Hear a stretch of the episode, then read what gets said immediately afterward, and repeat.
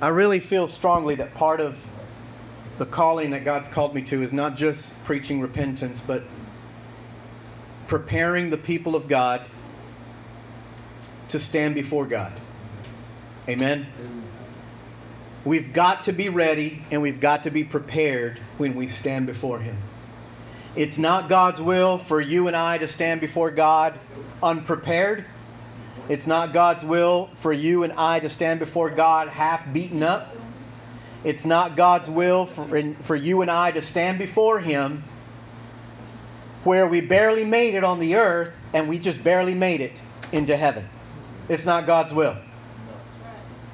A while ago, a few minutes ago, I believe some scriptures were quoted, and, and let me just, I'm just going to throw these out at you. It's not part of my message, but in Philippians 4 8, the scripture that was quoted this morning. The Bible says, Finally, brethren, what, whatever is true, whatever is honorable, whatever is right, whatever is pure, whatever is lovely, whatever is of good repute, if there's any excellence and if any worthy, anything worthy of praise, to dwell on these things. I'm going to tell you something that if you plan on being successful in your walk with the Lord, you've got to get things in your head right. That's right. And the scripture says here that if there be any praise, to think on these things. The victory begins in your head. It's, and you wonder why we speak out the things that we speak out. And the reason why we speak out the things that we speak out that are contrary to the Word of God is because we got things messed up in our heads. We got things contrary. We speak out things that are contrary to the Word, and then we wonder why we speak those things out. You're never going to be able to speak out what God, what, whatever's in alignment with the Word, if you don't get your thoughts in order and in alignment with the Word first. Does that make sense, church? You've got to get your thoughts in alignment. You've got to get what you believe in alignment with what God has already spoken. You've got to get in alignment. When your car is out of alignment, it veers to the right or it veers to the left. It isn't gonna it isn't gonna drive right. It's gonna affect your tires. It's gonna affect other things, and it's never gonna drive right. You can't take your hand off the wheel for anything because you can easily veer into the car next to you if it's not in alignment. And if God's people are not in alignment, dangerous things can occur. Are you hearing me? When we don't get into alignment with the Word of God, dangerous things occur in our marriages, dangerous things occur in our finances, dangerous thank you, dangerous things occur in our in our bodies, dangerous things occur in the church. Dangerous things begin to occur because we're not in alignment. You've got to get in alignment with the Word of God. When I was in the military, when I served in, in, in, in the first Gulf War, whenever you were in a convoy and it was in the middle of the night, you have your lights off. You don't have your lights on in the middle of the night. Why? Because the enemy can see you. So you have all your lights off. So how in the world are you supposed to follow the person in front of you when it's pitch dark in the middle of the desert? Well, in the truck in front of you, there's a small little light that they put on. Yep. And you've got to drive and follow that light.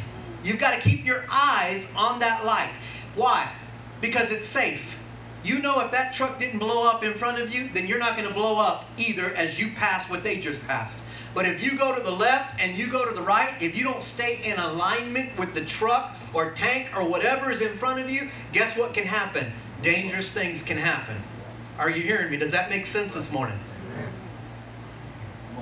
You've got to get in alignment. The Bible says in the in the book of Isaiah, chapter 26, another verse that was what was thrown out this morning. Again, not part of my message, but I, I just feel in my heart that I need to speak this out. In Isaiah chapter 26 and verse 3, it says, "You will keep him in perfect peace, whose mouth is stayed on you." Or what does it say? Mind. Mind. You will keep him in perfect peace, whose words are stayed on you. No. And while it's important to speak out the word, again, you're never going to be able to speak out in alignment if you don't get your thoughts in alignment. And he says, You will keep him in perfect peace whose mind is stayed on you. That means I've got to get my mind fixated on what God has already spoken. I've got to get my mind, if I'm going to be successful in my walk with the Lord, if I'm going to make it to heaven, if I'm going to receive a crown, if I'm going to be able to stand there and hear those words, well done, good and faithful servant, then I've got to get the thoughts in my head right. And that means I've got to get fixated on God and on who He is.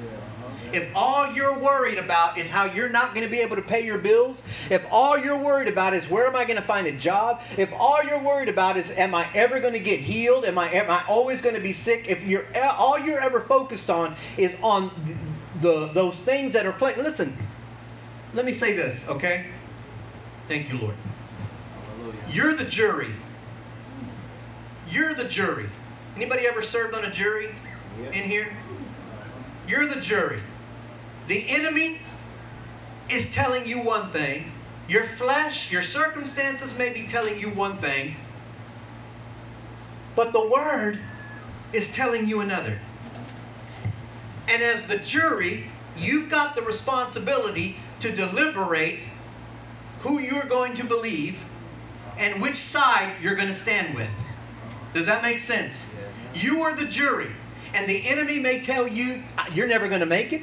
The enemy may be telling you, you're never going to be healed.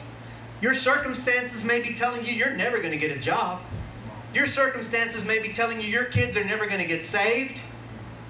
Your circumstances may be telling you, your marriage is going to go to hell. Are you hearing me? But what does the word say? And you, as the jury, you have to make a choice on, after you deliberate this thing, on which side you're going to believe. This right here is always going to be consistent. The word is never going to change. It's always going to stay the same. So you have got to make up in your mind whenever you see that you have a stack of bills and you know what your income is. Let me tell you something. Your employer may determine your salary, but God determines your income. All right? He determines your income. So when you stand and you hear out what your circumstances are telling you, but you know what the word says, who are you going to believe? It says you will keep him in perfect peace. How in the world are you supposed to stay in perfect peace when all hell's breaking loose at home? How are you supposed to stay in perfect peace when your children won't obey God and don't even come to church? How are you supposed to stay in peace whenever you see that your finances are so low and you know you don't know if you're going to be able to make rent this month? How are you supposed to stay in perfect peace? Because the word doesn't change and God is faithful. And you know, if you can get your mind off of your present circumstances and get your mind fixated on what the word says, you will then find peace. It all begins in the mind. Philippians chapter 2 and verse 5, the Bible says, Let this mind be in you, which was also in Christ Jesus. Let this mind be in you which was also in Christ Jesus. Again, this it all begins where? Mind. In the mind. The Bible says in the book of Romans, chapter 12, verse 1 and 2, he says, I beseech you, therefore, brethren, by the mercies of God, that you present your bodies a living sacrifice, wholly acceptable to God, which is your reasonable service, and do not be conformed to this world, but be transformed by the renewing of your what? Of your mind. You've got to get your mind in order. Get your mind. What is God saying about the situation that you're facing? By the renewing of your mind so that you can prove what is that good and acceptable and perfect will of God. When Jesus died on the cross, they put him on a hill called Golgotha. You remember that? What does Golgotha mean? Skull. Where's the mind? In the skull. And I believe that is so symbolic of Jesus obtaining our victory in the place of the skull. All right? Does that make sense? Yes. So when you listen, that's where the victory is. Whenever you know you're fixated, you know what the enemy is telling you, but he can't move you because you know what the word is saying, then you have victory. You have complete victory. It's the place of the skull. Hallelujah. That's all I'm going to rant on about that, all right? We're going to get into the Word. All right? Because we haven't been in the Word. No, I'm just, we have. I've been quoting Scripture. All right? Mark chapter 6, verse 35 through 45. I'm going to talk about remembering the miracles in the storm. Where's Brother Dwight? There you go. All right, you can write that down, brother. Remembering the miracles in the storm. I'm going to talk a little bit about that. When you're in Mark chapter 6, amen. Matthew, Mark, Luke, John. Matthew, Mark. Mark's the second book in the New Testament. Mark chapter 6, verse 35. We're going to go all the way to verse 45. Here we go. When it was already quite late, his disciples came to Jesus and said, This place is desolate and it's already quite late. Jesus had been ministering, and there were thousands of people sitting uh, surrounding him. And it was already getting late, the Bible says. The disciples say, This place is desolate, it's already quite late. Send them away so that they may go into the surrounding countryside and villages and buy themselves something to eat. But Jesus, he answered them, you give them something to eat. And they said to him, Shall we go and spend 200 denarii on bread and give them something to eat? Verse 38 And he, Jesus, said to them, How many loaves do you have? Go look. And when they found out, they said, We have five loaves and two fishes. And he commanded them all to sit down by groups on the green grass. They sat down in groups of hundreds and of fifties. And he took the five loaves and two fish, and looking up to heaven, he blessed the food and broke the loaves, and he kept giving them to the disciples to set before them. And he divided up the two fish among them all. They all ate and were satisfied, and they picked up twelve full baskets of the broken pieces and also of the fish. There were 5,000 men who ate the loaves. Immediately, Jesus made his disciples. Let me stop there verse 44. There were 5,000 men who ate the loaves. The feeding of the 5,000 is what I want to talk a little bit about. The feeding of the 5,000 is directly related to how you handle your storms in your life. It is directly related to how you handle the, the adverse circumstances in your life. The feeding of the 5,000, whenever you encounter financial difficulty, whenever the doctor tells you bad news that you don't want to hear, whenever your marriage seems to be crumbling, when your children are falling apart and running off and they're rebellious or they're backslidden and they're not coming to church and or when, whatever may be happening. This story, this incident here that happened, true story, that happened is directly related to how you handle the storms in your life. Jesus allows storms in our life for many reasons. All right?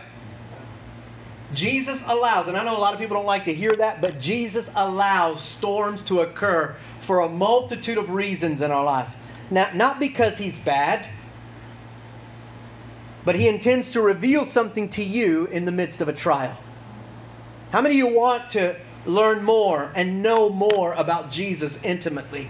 How many of you want to learn something different that you've never seen before about God? Anybody ever, has that ever happened to anybody where you begin to see something different about God that you've never seen before? He, he just gives you some insight into his nature. He gives you some insight into who he is. Well, your storms, believe it or not, are created and God allows you to go through storms so that you can learn to discover a different aspect, a different part of God that you may have never discovered before or that maybe you've never apprehended or never comprehended before.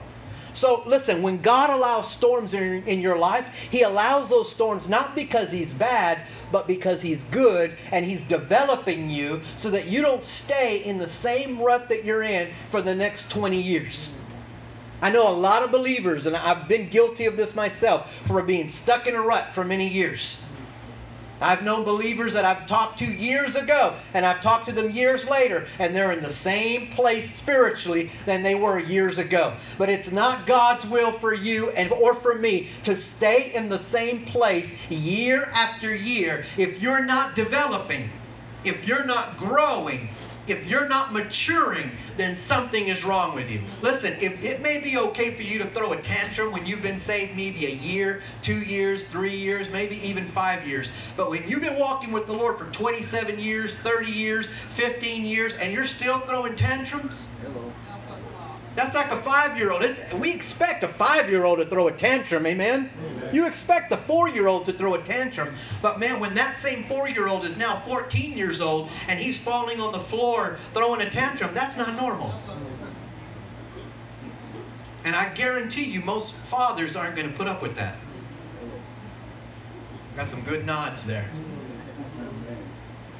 They're not going to put up with that. Now, I'm going to tell you something, and not that we're, we're being ugly or being harsh, but there comes a time where you got to snap out of that thing. You got to grow up out of that thing. It's high time as the people of God, especially spirit filled people of God, that we develop ourselves, that we allow God to develop us and mature us so that we walk in maturity. Why does God want you and I to walk in maturity? So that we make an impact in the kingdom of God. So that this gospel goes out and we advance this kingdom. Listen, you can't do it with a bunch of immature believers. You can't grow a church with a bunch of immature believers. God desires maturity in all of us. Amen? Amen. So here he is. God is allowing, Jesus is allowing something to happen here. But listen, this miracle here is a powerful miracle. Now, I'm going to tell you something this morning. If you find yourself going through a storm or through a trial this morning, you need to be encouraged. And even if maybe you may be going through a trial tomorrow, next week, you don't even know it, but you need to be encouraged. Why? Because you are ripe for God showing you and revealing something to you that He most likely is not showing somebody else. Each situation is unique. And because it's unique, each person, if they're sensitive enough to this, will allow themselves to discover a side of God, a side to God that they may have never ever seen before. And with that, they can find strength for themselves and even others whenever they've learned their lesson, and they can help somebody else whenever they're in a situation. Well, you've got to constantly tell your future about God's faithfulness in your past. So we read about this, what Jesus did. He fed the 5,000. Let me, let me start off number one. Miracles begin with what you have. Miracles begin with what you have. Too many focus on what they don't have when the miracle begins with what you do have. All of these people, there were more than 5,000 people, and I'm going to touch on that in a little while, but there were thousands of people out there, and here come the disciples, and they're going to Jesus. And they've been out here quite a long time already. It's getting dark. There's not a 7 Eleven nearby. Send them off so they can get something to eat. And Jesus said, You feed them. You feed them. You feed over 5,000 people. And one of the disciples say, Well, how do we do that? Jesus said, What do you have? Go look. What do you have? And they said, We have five loaves and two fish. You've got to look at what you have. Quit focusing on what you don't have. And when you focus on what you do have and allow God to bless what you do have, He'll multiply what you have and you'll be able to be a blessing to other people. But quit focusing on what you don't have. Quit focusing on what you don't have. Listen, if you don't have enough financially, quit focusing on what you don't have and allow God to, to bless and multiply what you do have through your obedience. Look at what he said in verse 37. But he answered them, he said, You give them something to eat. And they said to him, Shall we go and spend 200 denarii on bread and give them something to eat? And he said, How many loaves do you have? Go look. What are the main things that you're involved in right now? What possessions do you have that you would be willing to let the Lord use? You know, I had a closet a few weeks ago that was full of jackets. And I saw some other jackets at the store that I wanted. And I just, I, I told myself at the store, I'm not going to get any jacket. I will get this jacket, I'll come back and I'll buy this jacket when I go back home and get all my other jackets and give them away because there's no sense in accumulating jacket after jacket after jacket, even jackets I don't even wear. And so, listen, when you give, you're not just giving of your dollars. You may have some things in your home that you don't even use anymore. Give it away. And I guarantee you, whenever you do that, God is going to bless you and He's going to multiply even what you do have. Well, uh, well, how am I supposed to give in the tithes and offerings? I don't even have. Well, what do you have? Maybe you can give to somebody who's homeless. Maybe you can give to somebody just for just out of kindness. Give what you do have. I don't need this these pots and pans anymore. I have these other ones. I'm going to give these away. And I guarantee you, if you focus on what you do have instead of what you don't have, God will bless you. He will bless you. Number two, God uses people that other people say don't even count. Look at verse 44. It says, there were how many men who ate the loaves? 5,000 men who ate the loaves. You notice it doesn't say the women, and it doesn't say the children. So it only counted the men. It says a lot about this culture back in the day. Okay? And even today in the Middle East, women are considered lower class. All right? Even the children are considered lower class. That's why when you see among, uh, even among uh, the Muslims, you see a man, a man and a woman walking together. The woman's usually covered up. The man is dressed like he's from America. The woman's dressed like she's still in the Middle East, and she's walking about four or five feet behind him because she's not allowed to walk right next to him. She's not equal to him. Not saying anything racist. I'm just telling you that's the truth because I was in Saudi Arabia and those are the things they told you. And that's their culture. That's still their culture even today. So here it is. And they that did eat of the loaves were about 5,000 men. I'm going to tell you something. God uses people that other people say they don't count. The women and children were not counted. Only the men were counted. But I'm going to tell you this same par- this same story in another gospel. Where did they get this bread and fish? I believe a little child was used of God. In one of the other Gospels, one of the disciples said, There is a child here who brought a sack lunch. And he has some pieces of bread and he's got some fish. And Jesus said, Bring me that.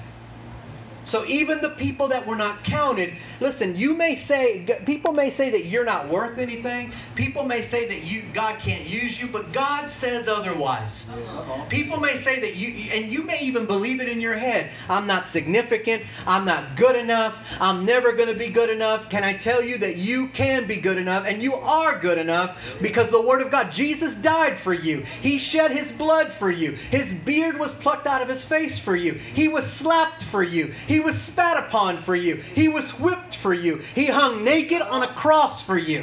So don't ever believe what the enemy may put in your head that you're never going to be good enough because you are good enough. God saw you worthy of salvation. He saw you worthy of deliverance. He saw you worthy of healing. He saw you worthy of favor. He sees you worthy of promotion. So whatever people or whatever the enemy may say about you that is contrary to the word, you stand on what God has said about you. Come on, there should be a few more amens than that. You may not have what you need to get where you want to go, but if you give God what you do have, He's going to multiply it. Do you ever feel in some areas in your life that you just don't count? Let me ask you something. Does God see it that way? No, He doesn't. Number three, the greatest miracles that occur take time. Look at verse 39 and verse 40. I'm going to go kind of fast, and that's fine. Verse 39 and verse 40. What did Jesus do? He said he commanded them to make them all sit down by companies upon the green grass. Look at verse 40. And they sat down in ranks by the hundreds and by fifties. Now, how many men were they already that we read? 5,000 men. So that meant there was probably maybe, I'm sure it's safe to say there might have been 5,000 women.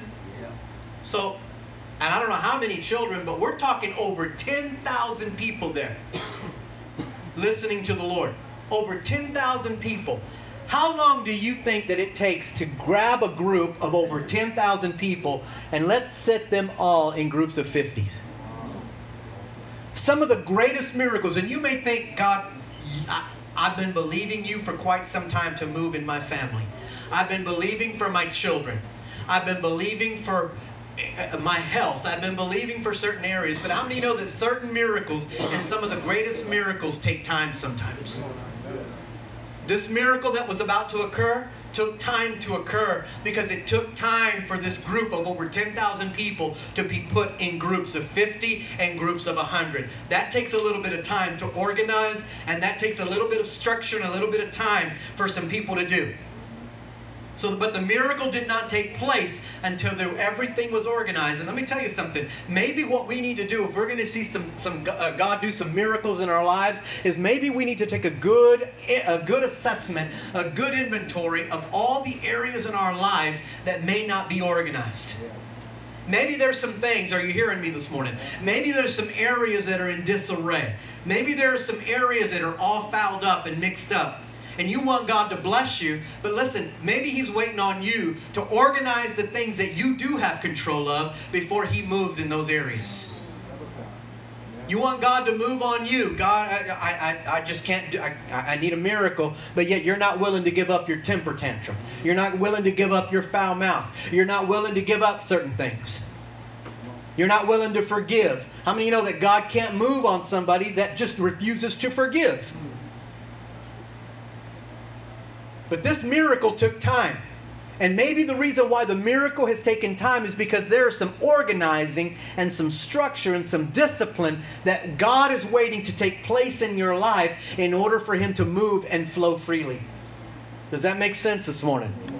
Jesus separated the people into groups. Sometimes it takes order and structure. Maybe a church, you need to take some good inventory in your life. Take an honest inventory of all the crooked places in your life that need to be made straight. There are areas in all of our lives, even Brother Aaron's, there's areas in all of our lives that are in need of structure and in need of discipline. Amen. Come on. Amen. I don't care if you've been saved. I've been saved walking with the Lord for 27 years. And some of you may be looking, that's a long time. I've been walking with the Lord for 27 years. But how many of you know that these 27 years I've been kicking and screaming? All right? A lot of times I'm kicking and screaming because I don't want to do what God tells me to do because I'm in this flesh and I'm still wanting to do what Aaron wants to do. I still want to go where Aaron wants to go. I still want to think the way Aaron wants to think. And listen, church, you're no different. All of us, if we're not honest, we got to be honest this morning. All of us will get into heaven kicking and screaming. But we've got to take a good look at our lives. What areas are crooked? Even John the Baptist said, Make the crooked ways straight because the Lord is coming. Make all the crooked ways straight. And maybe what God is waiting for you and I to do is to make those crooked areas, the thing, the way we think about things, the sneaky things that we think of, the thoughts in our head. Maybe we need to make those areas straight the way we judge other people, the way we lust at other people, the way we think about other people. The areas where the person next to you doesn't ever know anything about. All they see is a nice Sunday morning smile. Listen, if things are out of whack in your finances and you're not doing anything to correct it, you're limiting God in that area. If you're not a giver or a tither, then you're limiting God in that area. Your circumstances are limiting God, not not listen, your circumstances are not limiting God. You are. God's not limited by circumstances, but He can be limited by people. If you don't believe that, I remember in one of the Gospels where Jesus was healing people, and the Bible says that Jesus couldn't do certain miracles because of their unbelief. So it wasn't the circumstances that affected Jesus. The circumstances were right for a miracle, but it was the people that were hindering him.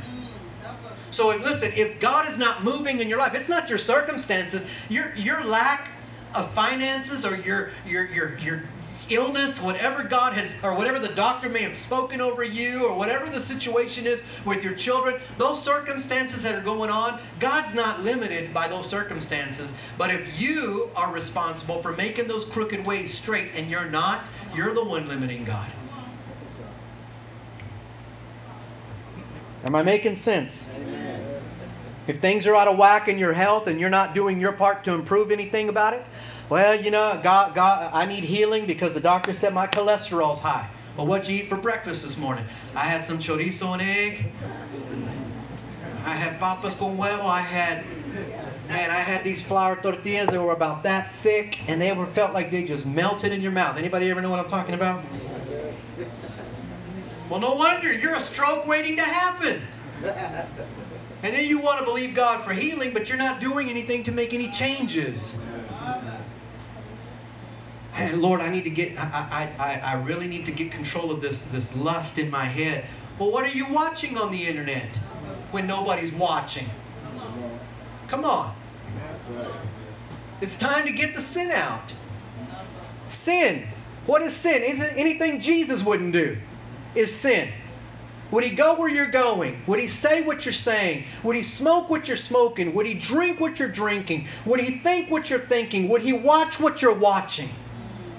Sin is anything Jesus wouldn't do. And then we wonder why why don't why doesn't God move? Well, get the sin out. All right, it got quiet. Hallelujah. Number 4.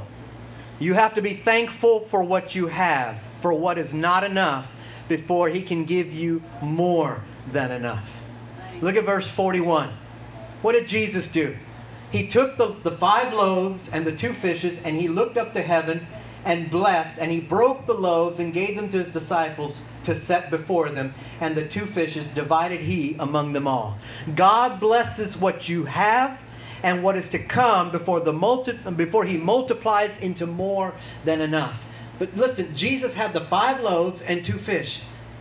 He didn't bless the 5,000 or whatever pieces of bread he had. He he thanked God for what he did have. He didn't pretend to have, uh, Lord, I thank you that I got $10,000. He didn't say that. I thank you that I got 10,000 loaves of bread. He didn't say that. He thanked God for what he did have. He said, God, this is what I have. Father, this is what I have. And I'm asking you to bless it. How many know when God, you ask God's blessing on something, yeah it's going to be powerful and God you're going to be able to be so useful to the kingdom of God. But here are these five loaves and these two fish and here Jesus is lifting his head up to heaven and he's saying, "I thank you for these five loaves for what I do have."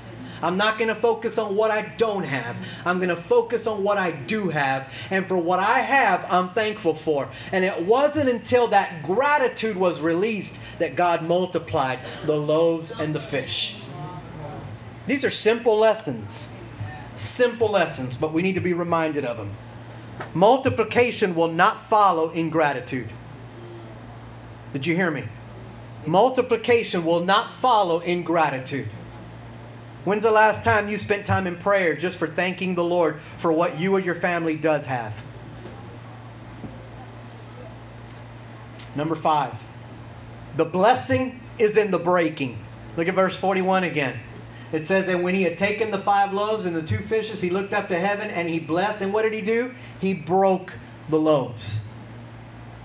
This is so powerful right here. God, Jesus fed the multitude with the broken pieces of loaves, the broken pieces. Church, you know how many people are hurting outside these walls? Do you know how many couples are hurting? Do you know how many people are hurting? How many drug addicts? How many alcoholics? How many people that are hurting over their children? How many sick people who are hurting? But God uses the broken pieces to bless others. And I'm going to tell you something. If you're going to be a blessing to others, you're going to be a blessing by those areas that God has broken in you. What areas has God broken you down in? What areas have you been broken in? Have you been broken over your sin? Have you been broken into humility over your arrogance? Have you been broken when it comes to your temper? Have you been broken when it comes to your pride? Have you been broken uh, uh, from being maybe a bad husband or a bad wife? Have you been broken? Has God broken you in that area? The only way you're going to be able to minister to somebody else is if you've experienced that brokenness. And it's not until you experience that brokenness, if you don't know anything about weeping over your sin, you're never going to be able to minister to somebody else when it comes to sin in their life. You're never going to be able to minister to another man, another husband, about what it means to be a good husband if you have never been broken in that area in your life. Come on. Does that make sense? It was the broken pieces that Jesus fed the multitudes with. He broke it. Refusing to be broken delays the blessing. The miracle begins at the breaking point. Have you thanked God? Have you thanked the Lord for the last time He's broken you? He wasn't killing you, He was blessing you. When you went through that thing, maybe you went through a hard anybody ever go through a hard situation? A really hard situation. Maybe you lost a family member. Maybe a marriage fell apart. Maybe your, your kids went astray, but now they're serving the Lord. Maybe you went through a hard time. Maybe you lost a job, whatever it may have been, and you went through a season where it was really difficult for you. And you wondered, how did I get through that? You got through that through the faithfulness of God. You got through that because of his faithfulness, because of his goodness, because he cho- he said that he would never leave you or forsake you. That's why you went through it. That's why you got through it. Are you willing to release those to the Lord right now? Those areas where you you just Lord, I I I need to release these areas in order to be broken. We got to be a broken people. God calls us to be broken. Broken. Number 6, he feeds the multitudes with those broken pieces. Will you choose to hide and forget the broken seasons that you've experienced in your life or you're going to allow God to use them? Number seven, blessings flow through your hands, not from your hands. The Bible says, in that, in, I think in verse 41, it might have been verse 41 and 42, I don't remember. But Jesus took the bread. He thanked the Father for the bread. He broke the bread. And what did he do? Did he hand out the bread to, by himself? What did he do? He gave them to his disciples. His disciples handed out that bread. Church, you've got to understand something that blessings come from God, not from you. If you're going to listen, if you sometimes we can get so prideful in some things. Maybe we got a good live in a nice house, drive a nice car, have a comfortable bank account, have some nice clothes, and we look at that thing, we got a good, comfortable job. We look at that thing and say, Man, I made it. No, listen, those blessings didn't come from you, they came from God. Blessings flow they come from God, but they move through you, but they ultimately come from God. God gets the glory, not you. Never think that you're what people need. We're vessels. Number eight, I love this. When God does a miracle, He doesn't just give enough, He gives overflow. Look at verse 43. And they took up 12 baskets full of the fragments and of the fishes. Look at verse 44. And they that did eat of the loaves were about 5,000 men. Maybe it doesn't say it.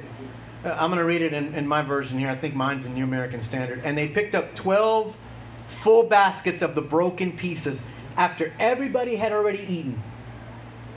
Everybody had eaten. Not one person said, I didn't eat. I didn't get anything. After everybody had eaten, it says they picked up all the broken pieces and there were 12 baskets full. Why? Because Jesus is revealing that this is the heart of God. God gives overflow.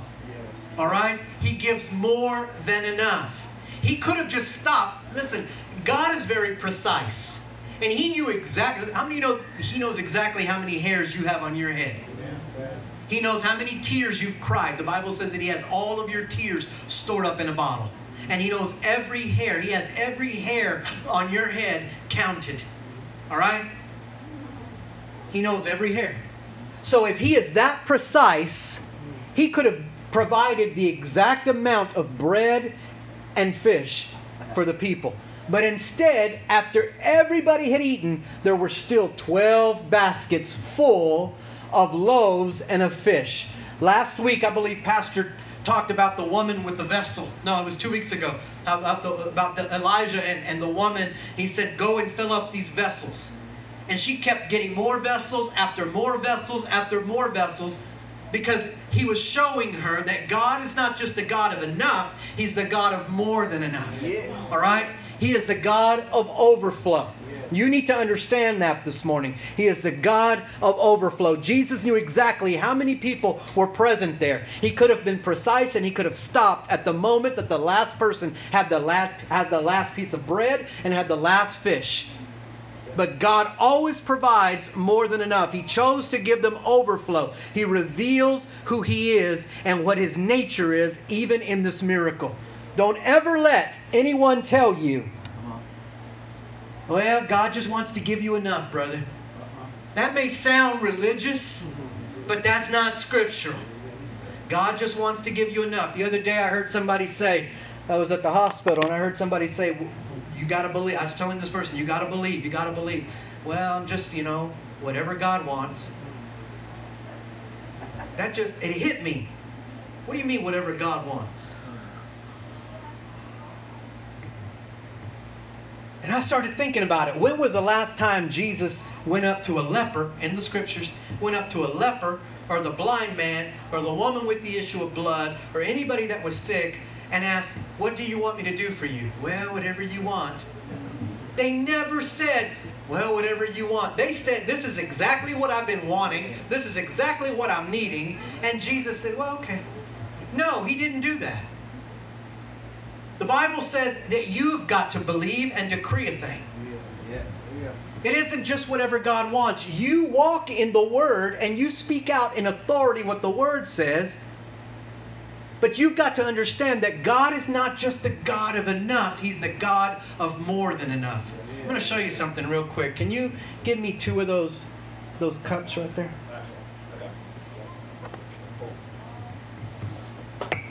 And it may sound nice. Thank you. It may sound nice. You know, uh, when somebody says, Brother, God just wants to give you enough. That sounds nice and religious, but that's not scriptural. All right? God wants to give you the overflow. How many know that God's name is El Shaddai? The name El Shaddai means more than enough. He is El Shaddai, not El Cheapo. All right? He is El Shaddai. He is the God of more than enough. And you need to get that this morning. You need to get that in your spirit man here this morning. He is the God of more than enough.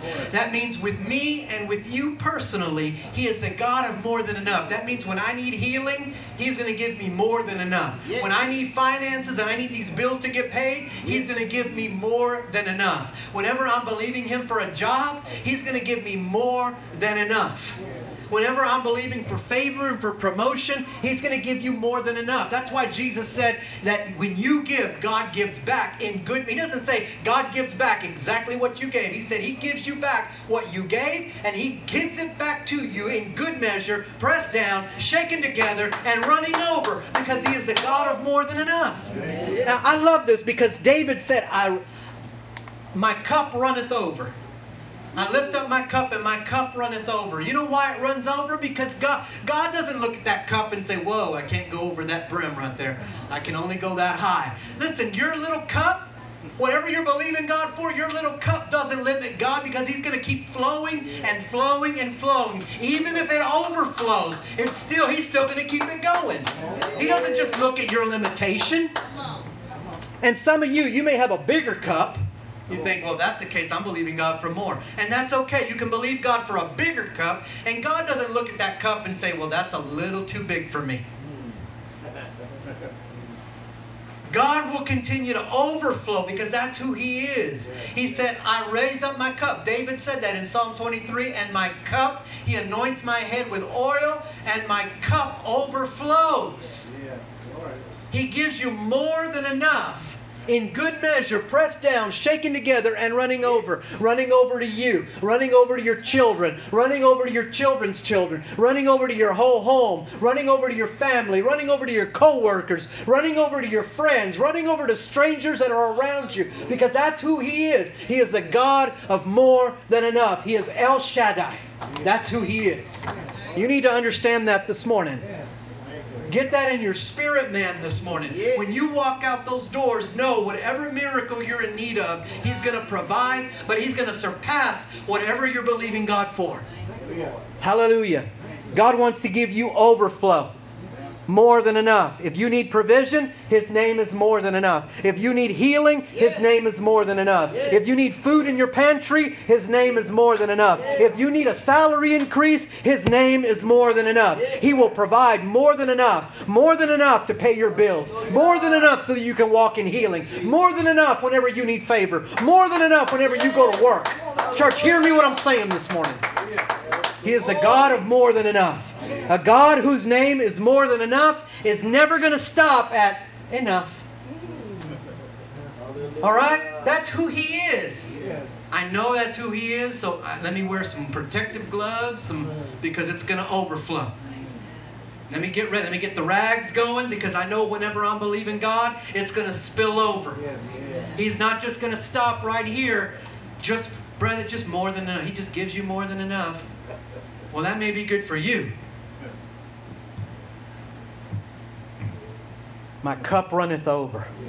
His blessing is more than your capacity to contain it.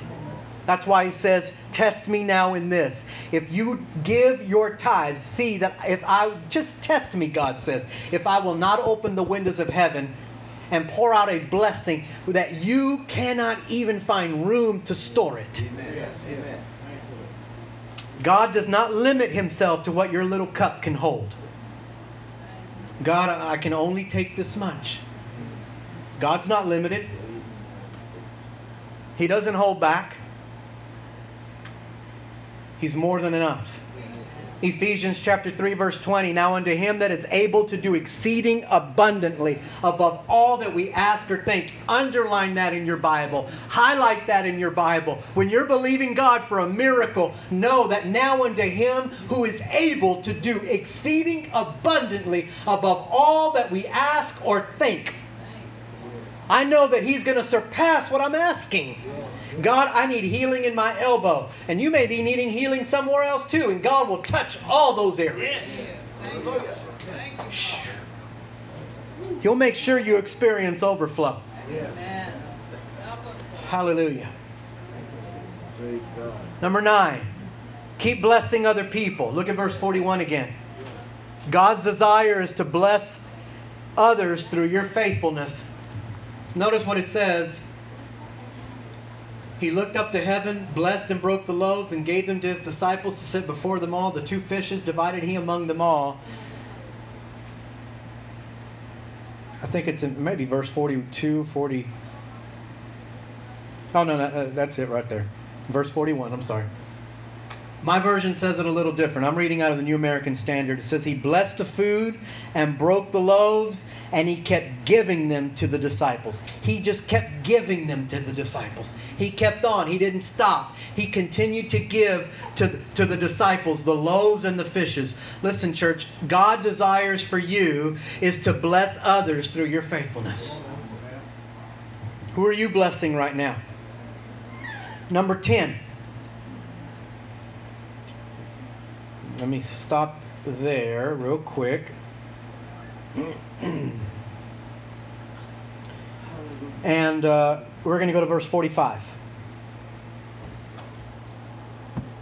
After this miracle, it says, immediately Jesus made his disciples. He constrained his disciples, the King James says. He made his disciples. He forced them to get on the boat and go ahead of him to the other side to Bethsaida while he himself was sending the crowd away. After bidding them farewell, he left for the mountain to pray. When it was the, when it was evening, the boat was in the middle of the sea, and he was all alone on the land, seeing them straining at the oars, for the wind was against them. At about the fourth watch of the night, he came to them walking on the sea, and he intended to pass them by. Verse 49. But when they saw him walking on the sea, they thought it was a ghost, and they cried out for they all saw him and were terrified. But immediately he spoke with them and said unto them, Take courage, it is I, do not be afraid. Then he got into the boat with them, and the wind stopped, and they were utterly astonished, for they had not gained any insight from the incident of the loaves, but their heart was hardened. I got to hurry.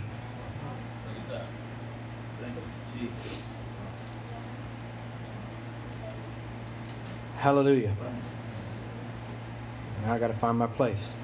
Number 10, immediately he made them get into the boat.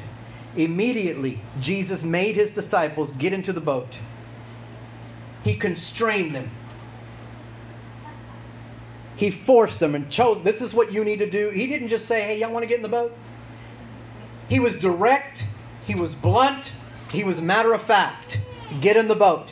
Church, when Jesus tells you to do something, guess what you need to do? Obey. Do it. John chapter 8, verse 31, Jesus said, If you abide in my word, you are truly my disciples.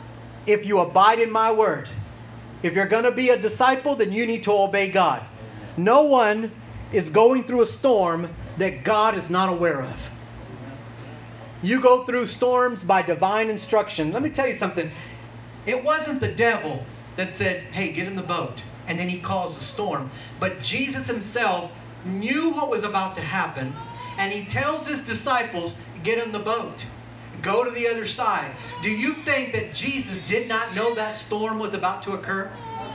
Jesus knew full well that that storm was going to happen. But nevertheless, he tells his disciples, get in the boat. Go to the other side. Why? Because he's trying to show them something. And what he's saying is, You saw what I could do through the miracles of the loaves and the fish. And while the other people were busy burping on their blessings, all of a sudden Jesus is saying, Now I'm going to show you something different. And listen, he had to constrain them to get on the boat. Why? Because sometimes it can be so tempting to get stuck in a rut on what God has been doing, but he's wanting to go somewhere else, and you can get stuck in that same place, focused on what God was once doing, that you miss out on another part of God somewhere else. Listen, when God moves, you need to move with him. And this is also a lesson for churches and for our church that when God moves, we need to learn to move with Him, not stay in the same rut and the same routine and the same programs Sunday after Sunday where there is no power at all present. But if you want power, if you want to see miracles, if you want to see the presence of God move, then you've got to be willing to move when God moves. And you could have, listen, the disciples could have stayed there on the shore and focused. Men, did y'all see how many bread that was? Did y'all see how much fish that was? And they could have gotten so stuck on that miracle that they would have missed out on what he was about to show them in the middle of that storm. There were a lot of people hanging out on that shore. Everyone had eaten, they were full. In fact, the Bible says that 5,000 of them, they were all. Can you imagine how many burping people there were there? That was a lot of burping, burping on blessings. They had just eaten fish and chips, and the disciples wanted to stay there too. But be careful that you don't stay caught up in all the commotion. It might be nice and it might be tempting, but when God is moving, you need to move too. Jesus was about to show these 12 men what they would have never seen had they stayed on the shore. Are you hearing me? They would have missed out on it. Had they stayed on the shore picking fish and bread out of their teeth, they would have never experienced it. And some of you who are going through storms, you're about to see some things in that storm that others on land who are still busy burping on the blessings that God has given us, you're about to see a side of God that others aren't, aren't ever going to be able to see when you go through the storm, you're going to be able to experience a side and a nature, a side to, to the nature of God that other people can't see. Right. Or can't experience, or who refuse to experience it. Church, again, how many are going through storms? I'm going through some storms. But you know what? I know this that God did not design the storm that I'm going through to destroy me, but to develop me. And I know that if that's what He's done for me, He did not design your storm to destroy you. He designed the storm to develop you. Amen? Amen? By revealing another dimension of who He is. Hallelujah. Look at verse 51. It says, Then he got into the boat with them, and the wind stopped, and they were utterly astonished. Why? Because they saw something to him. If they thought the loaves and the fishes, the miracles of the loaves and the fishes were big, now all of a sudden they see this same man is able to command the waves and the storm. And it says that they were astonished. They were sore amazed in themselves, beyond measure, and they wondered for they did not consider the miracle of the loaves. They were so freaking out in the middle of the night in that storm. Why? Because they were not focused on the miracle that had just occurred. And when you go through storms and you're so focused on fear, the enemy wants you fixated on that fear, on that thing in front of you. When all the while, God is wanting you to focus on the goodness and the faithfulness that you've experienced in the past. So when you go through a storm, let me ask you something. The storm you're going through right now, what has God done for you in the past? What storms has He pulled you out of in the past? What has He provided for you in the past? How has He healed you in the past? When have you experienced the goodness of God in the past? So, in your present storm, begin to focus on what God has done for you in your present storm. And you'll know that God will remain faithful. The storm you're going through is the pathway. That's number 11. The storm you're going through is the pathway that Jesus uses to get to you. I love this about Jesus. Jesus could have gone, you know, this is the man, who, Jesus, who walked through the wall to tell Thomas, I'm alive. He went right through a wall. This same Jesus could have just shown up on the other side of the Sea of Galilee and he could have uttered encouragement keep rowing, keep going, you can do it. But he didn't. He used that same storm and that same pathway to walk directly to his disciples. And I love this because the Bible says that there he was walking on the water. He was walking on the very thing that the disciples were so fixated on fear about. Are you hearing me? They were so focused, they thought they were going to drown. And here's Jesus walking on top of that very thing that was beating them from the left and the right. Why? Because the Bible says that everything is, or all things are under his feet. And so what he's showing them is the very circumstance that you're going through, even that is already under his feet. And you don't have to fear, you don't have to worry, you don't have to stress out. All you need to believe is that he's going to get you through that storm. Are you hearing me, church? Hallelujah. Is this helping anybody? Yes. Or did it is it just helping me? Thank you, Lord. Thank you, Jesus. Hallelujah. One last thing. You have to tell your future about your past. So Jesus was grieved. The Bible says that when he got in the boat because they didn't even consider the miracle. of The they had, as soon as that miracle happened, the storm happened, and immediately they forgot about the miracle of the loaves and the fishes. Aren't we just like that?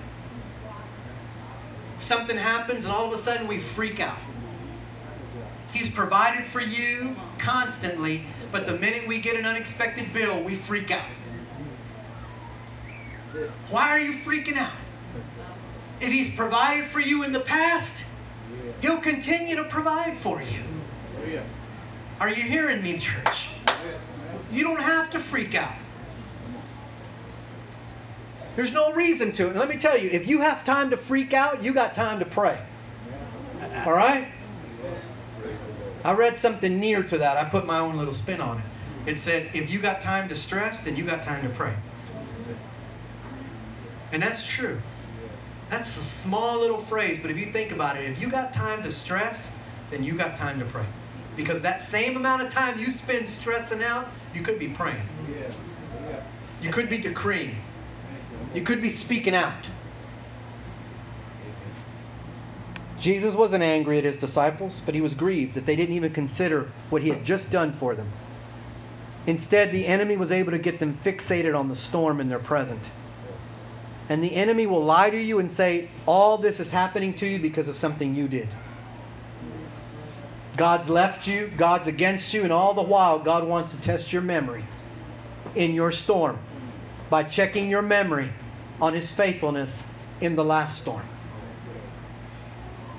Church, can you remember the storms that God has brought you through? Your power is not in where you are, but it's in where you've been. And you need to thank God for what He is about to do based on where you've been.